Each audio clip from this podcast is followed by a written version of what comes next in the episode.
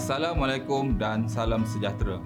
Bertemu lagi kita dalam episod yang seterusnya iaitu prinsip asas multimedia. Audio visual. Audio visual ialah bunyi atau muzik yang dapat menimbulkan rangsangan dan berkesan untuk menarik perhatian pengguna misalnya. Kesan bunyi yang ringkas dapat menarik perhatian khalayak sastra. Video juga merupakan cara yang berkesan bagi menyampaikan maklumat yang gagal ditangani oleh media lain. Unsur video dalam multimedia membawa satu perubahan yang besar dalam kaedah pengaliran maklumat. Kebanyakan video mampu membawa unsur menyerupai keadaan sebenar. Penggunaan audio visual dalam persembahan multimedia interaktif sewajarnya mengambil kira perkara-perkara berikut seperti audio visual yang digunakan dapat berdiri sendiri atau sebagai penyokong kepada teks, grafik dan animasi. Secara umumnya, audio visual merupakan media yang mempunyai unsur suara yang boleh didengari serta juga unsur gambar yang boleh dilihat. Dalam pembelajaran kita, penekanan terhadap audio atau bunyi diperlihatkan melalui bunyi-bunyian atau sebarang bentuk muzik yang dapat menimbulkan kesan rangsangan. Audio dalam sesuatu sistem multimedia boleh merujuk kepada pelbagai jenis seperti rakaman suara, suara latar, muzik, kesan khas audio dan sebagainya. Audio ialah berkaitan bunyi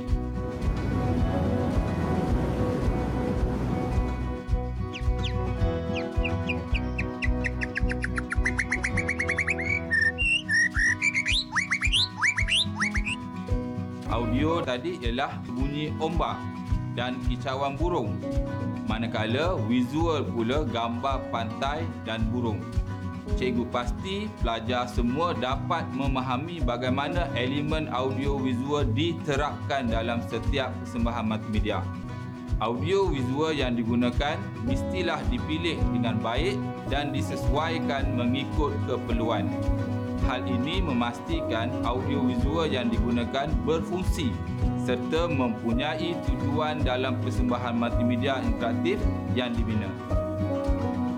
Video yang dihasilkan juga akan menghasilkan kesan apresiasi yang mendalam kepada khalayak yang menyaksikan persembahan tersebut. Pemilihan audio visual mestilah bersesuaian untuk memastikan audio visual itu tidak menimbulkan kekeliruan dan pencanggahan maklumat sebagaimana yang dinyatakan dalam teks, grafik dan animasi. Bunyi juga berfungsi untuk meneguhkan mesej menentukan keadaan fikiran atau perasaan seseorang dan berperanan untuk menarik perhatian atau menghidupkan suasana penonton. Bunyi perlu mempunyai kesesuaian. Harus diingatkan, bunyi audio yang bising akan menyebabkan gangguan timbul dan mengganggu maklumat yang hendak disampaikan. Dalam membuat pemilihan audiovisual, kesesuaian penggunaan elemen tersebut dalam konteks untuk mempersembahkan bahan sastera perlulah mempunyai beberapa kriteria atau ciri-ciri khusus. Antaranya ialah pemilihan dari segi kesan penghayatan, tempoh masa, jenis audiovisual yang dipilih, tidak menimbulkan kekeliruan dan bebas unsur sensitiviti masyarakat. Sesuai dan memberi kesan penghayatan. Audio yang berkesan akan dapat memberikan penghayatan terhadap persembahan multimedia yang menggunakan bahan-bahan sastra. Merupakan ciri yang paling utama dan harus diberi penekanan. Muzik yang digunakan dalam setiap persembahan dijadikan sebagai iringan persembahan multimedia sama ada pada elemen teks atau pada elemen grafik. Jika muzik yang digunakan tidak sesuai, tentu ianya akan menyebabkan persembahan menjadi kurang menarik dan kelihatan agak pelik serta menimbulkan kejanggalan. Masalah ini sudah tentu akan memberikan kesan yang tidak konsisten pada setiap persembahan tersebut. Mari kita lihat bagaimana pemilihan audio yang sesuai dengan elemen teks dan grafik.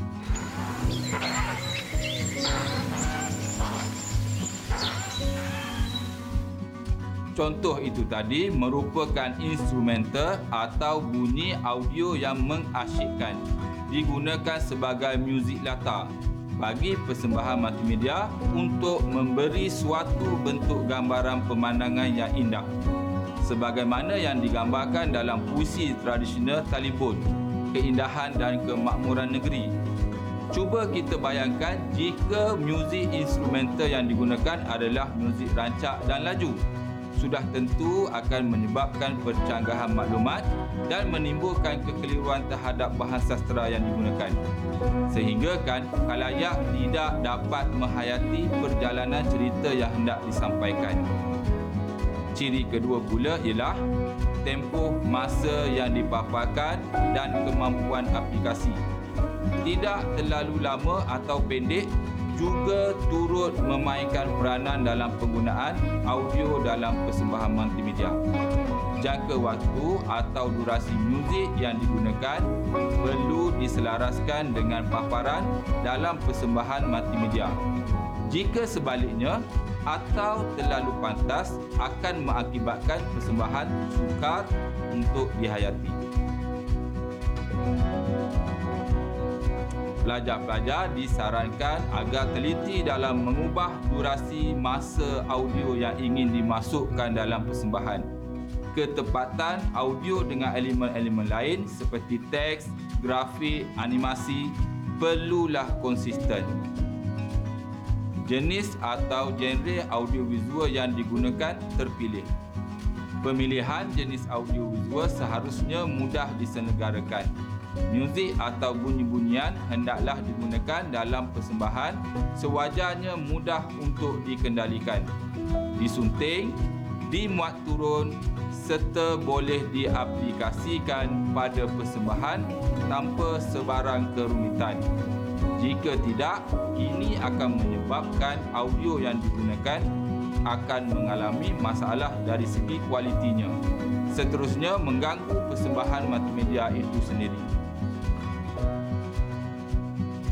Tidak menimbulkan kekeliruan juga merupakan pertimbangan yang perlu diberi perhatian apabila hendak menggunakan audio dalam persembahan multimedia. Audio yang hendak diaplikasikan sama ada muzik atau bunyi-bunyian hendaklah sesuai dengan paparan yang hendak dipaparkan kekeliruan yang wujud sudah pasti akan menimbulkan percanggahan fakta serta mengelirukan khalayak. Contohnya dalam hikayat Pelanduk Jenaka. Jika grafik menunjukkan dialog antara Tuan Syekh Alam Dirimba dan Sang Badak pada halaman 83 buku Permata Sastra. Rakaman suara perlulah menunjukkan perbezaan suara atau intonasinya. Ini disebabkan watak yang berbeza-beza. Rakaman suara yang dilakukan perlulah disesuaikan dengan pewatakan setiap watak supaya tidak menimbulkan kecelaruan. Manakala pemilihan muzik dapat menimbulkan perasaan ingin tahu khalayak. Situasi sebegini menyebabkan khalayak terus menonton persembahan sehingga ternanti-nanti paparan seterusnya tanpa muzik tersebut sudah tentu paparan akan menjadi hamba dan kurang menarik perhatian. Lihat bagaimana contoh elemen audio dimasukkan ke dalam persembahan multimedia kisah bermula di Bukit Siguntang pada halaman 19 buku Sulalatus Salatin. Oleh itu, pemilihan audio yang sesuai dengan persembahan sewajarnya perlu disunting mengikut kesesuaian penggunaannya. Jika audio yang digunakan tidak menepati kriteria, khalayak akan menjadi jemu. Persembahan multimedia menjadi hamba. Sekaligus akan menjejaskan penghayatan atau apresiasi bahan sastra itu sendiri. Ciri seterusnya pula ialah audio yang dipilih tidak menyentuh isu atau budaya masyarakat. Terdapat muzik atau bunyi-bunyian yang boleh meninggalkan kesan budaya pada masyarakat tertentu. Dalam pemilihan audio, bunyian seperti ini perlulah dielakkan. Di sinilah tugas dan peranan guru amat penting dalam menilai semula audio visual yang digunakan pelajar.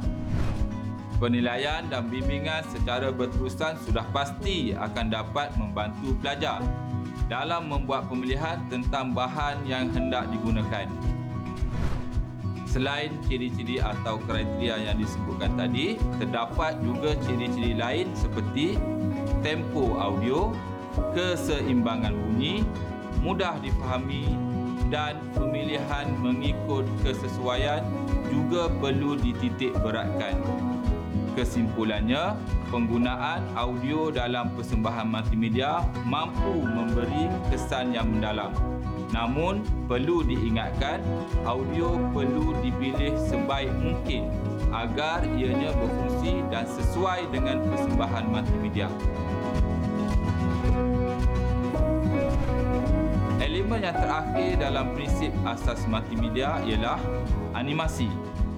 Animasi ialah paparan pantas susunan imej-imej seni 2D atau posisi model agar menghasilkan ilusi gerakan. Animasi ialah sejenis ilusi optik pergerakan disebabkan kejadian penerusan penglihatan dan boleh dihasilkan dan didemonstrasi dalam pelbagai cara. Kaedah persembahan animasi yang paling laris ialah sebagai program wayang gambar atau video. Namun juga terdapat cara-cara lain untuk mempersembahkan karya animasi. Dalam prinsip asas multimedia, animasi ialah pergerakan bagi sesuatu objek untuk menimbulkan kesan kepada pengguna. Animasi dalam aplikasi multimedia dapat menarik perhatian khalayak animasi yang mustahil atau kompleks berlaku dalam kehidupan sebenar direalisasikan dalam aplikasi tersebut. Pergerakan yang diwujudkan adalah untuk menimbulkan kesan kepada pengguna. Pergerakan tersebut boleh diaplikasi dan dilihat menerusi gabungan dengan elemen teks dan juga grafik. Untuk memberi gambaran yang dimaksudkan dengan pergerakan itu, menggunakan animasi, pelajar perlu mengenal pasti tujuan penggunaan animasi dalam sesuatu persembahan. Pada masa yang sama, pelajar juga perlu mengenal pasti animasi yang akan digunakan kerana pergerakan mungkin berlaku pada teks atau grafik. Memilih animasi yang sesuai penting kerana dapat disesuaikan dengan keperluan khalayak yang akan menikmati persembahan yang dimultimediakan. Jika golongan sasaran ialah kanak-kanak, mungkin kepelbagaian animasi dapat digunakan bagi menarik perhatian mereka. Manakala untuk sesuatu persembahan yang bersifat rasmi seperti pembentangan kertas kerja, misalnya animasi yang dikemukakan mungkin lebih terhad jumlahnya. Hal ini demikian kerana animasi yang dimasukkan dalam persembahan multimedia akan memberikan kesan kepada keseluruhan persembahan amnya dan kepada khalayak khususnya. Secara mudahnya, jika pelajar menggunakan aplikasi PowerPoint, animasi yang boleh dipilih mengikut kesesuaian. Seterusnya, sebagaimana elemen-elemen yang dibincangkan sebelum ini, Penggunaan animasi dalam persembahan multimedia interaktif juga wajar mengambil kira perkara-perkara seperti memastikan animasi yang digunakan dapat berdiri sendiri. Animasi juga dapat menyokong teks atau grafik. Animasi yang digunakan mestilah bersesuaian dan mengikut keperluan persembahan multimedia tersebut animasi mestilah berfungsi dan mempunyai tujuan penggunaan. Animasi yang baik dapat memberikan kesan kepada persembahan multimedia yang lain. Animasi yang digunakan hendaklah tidak terlalu cepat sehingga kan maklumat yang ingin disampaikan tidak dapat difahami oleh khalayak. Mari kita lihat carta yang diberikan. Pertimbangan atau kriteria dalam pemilihan animasi. Pertama, menarik minat khalayak. Kedua, jenis animasi. Ketiga, menjelaskan makna atau maksud. Keempat, keselarasan atau keseragaman dengan elemen lain. Lima, tempoh masa animasi. Enam, menimbulkan kesan penghayatan atau apresiasi. Pertimbangan lain pula antaranya ialah lebih realistik dan tempo animasi. Menarik minat khalayak. Pergerakan yang dibutuhkan akan menimbulkan kesan kepada penggunaan. Pergerakan yang dipilih kebiasaannya akan dapat dilihat pada teks maupun grafik. Seboleh-bolehnya, tujuan pemilihan animasi ialah untuk menarik minat kerana pemilihan animasi yang bersesuaian dapat menimbulkan kesan realistik terhadap bahan yang dimultimediakan. Persembahan juga menjadi lebih bervariasi. Tanpa pergerakan pada teks atau grafik, sudah tentu akan menjejaskan kefahaman terhadap maklumat sastera yang cuba diketengahkan. Pergerakan merupakan unsur yang sangat penting. Dalam keadaan sebenar contohnya, kita akan cepat menyedari setiap pergerakan dengan memerhatinya dengan teliti. Sudah tentu jika animasi yang menarik digunakan dalam sesuatu persembahan multimedia akan menyebabkan khalayak mudah tertarik untuk mengikuti setiap persembahan yang dimultimediakan itu jenis animasi. Terdapat banyak pemilihan unsur animasi dalam aplikasi PowerPoint atau aplikasi lain. Pelajar hanya perlu memilih animasi mengikut kesesuaian bahan sastra yang hendak digunakan. Kepelbagaian jenis animasi seperti zoom in, zoom out dan sebagainya sudah tentu akan meningkatkan nilai tambah terhadap bahan atau karya sastra itu sendiri.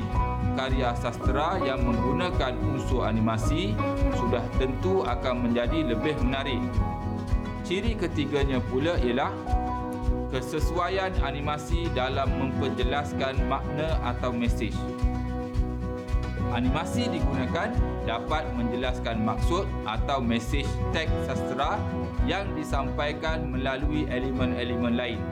Animasi tersebut secara umumnya akan membantu khalayak untuk memahami keadaan, suasana atau jalan cerita sesebuah karya sastra. Mari kita lihat contoh yang dipaparkan ini.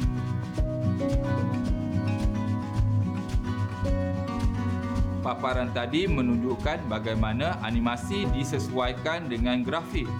Penggunaan animasi seperti ini boleh menjelaskan keadaan, perasaan atau suasana yang ingin ditunjukkan. Selain itu, kreativiti juga dapat dipertingkatkan. Contohnya pergerakan grow shrink sinonim dengan unsur kejutan atau elemen yang suspend. Pemilihan animasi dan grafik yang sesuai akan dapat memberikan kesan yang lebih mendalam terhadap bahan yang dipaparkan. Keselarasan atau keseragaman dengan elemen lain. Penggunaan unsur animasi sememangnya menjadi sokongan dalam setiap persembahan. Sama ada pergerakan teks atau grafik yang dipaparkan dalam persembahan multimedia. Contohnya, dalam pergerakan animasi zoom boleh digunakan jika bahan yang hendak digambarkan itu menunjukkan kenangan atau perkara yang lepas. Tempoh masa animasi Animasi yang digunakan sesuai dengan konteks pergerakan iaitu tidak terlalu panjang atau pendek sehingga maklumat dalam teks sastra yang ingin disampaikan terjejas. Penelitian dari sudut penggunaan masa atau durasi sangat penting supaya tempoh masa yang digunakan sesuai dengan konteks dan pergerakan tersebut. menimbulkan kesan penghayatan atau apresiasi. Kesan penghayatan dapat merangsang pemikiran. Pergerakan yang menjadi pilihan dapat membawa audien untuk menghayati persembahan multimedia dengan lebih lanjut. Pemilihan yang tepat dilakukan, audien pasti akan ternanti-nanti persembahan dari satu slide ke slide yang lain. Dan diingatkan juga, pemilihan dibuat harus menekankan perkara-perkara yang tidak menyentuh sensitiviti masyarakat. Kesimpulannya, animasi dalam persembahan multimedia adalah untuk menarik minat khalayak. Animasi juga mampu menimbulkan kreativiti dalam persembahan serta berupaya menterjemahkan konsep abstrak kepada bentuk konkret. Untuk menguji kefahaman pelajar-pelajar, mari kita cuba menjawab beberapa soalan nyatakan satu ciri yang perlu diambil kira dalam pemilihan audiovisual. Hmm, jawapannya ialah tidak menimbulkan kekeliruan merupakan salah satu ciri pemilihan audiovisual dan perlu diberi perhatian apabila hendak menggunakan audio dalam persembahan multimedia. Audio yang hendak diaplikasikan sama ada muzik atau bunyi-bunyian hendaklah sesuai dengan paparan yang hendak dipaparkan. Soalan terakhir ialah apakah konsep animasi dalam prinsip asas multimedia? Ya, jawapannya ialah animasi merupakan sebarang pergerakan yang diwujudkan untuk menimbulkan kesan. Dalam prinsip asas multimedia, animasi digunakan untuk mendapatkan pergerakan yang dilihat pada teks atau grafik. Penggunaan elemen animasi dapat menjelaskan sesuatu yang mustahil dan kompleks dalam kehidupan sebenar dan direalisasikan dalam aplikasi tersebut. Sekian sahaja sesi pembelajaran kita. Cikgu harap pelajar semua berjaya menguasai objektif pembelajaran kita pada hari ini. Sehingga kita berjumpa lagi. Selamat maju jaya.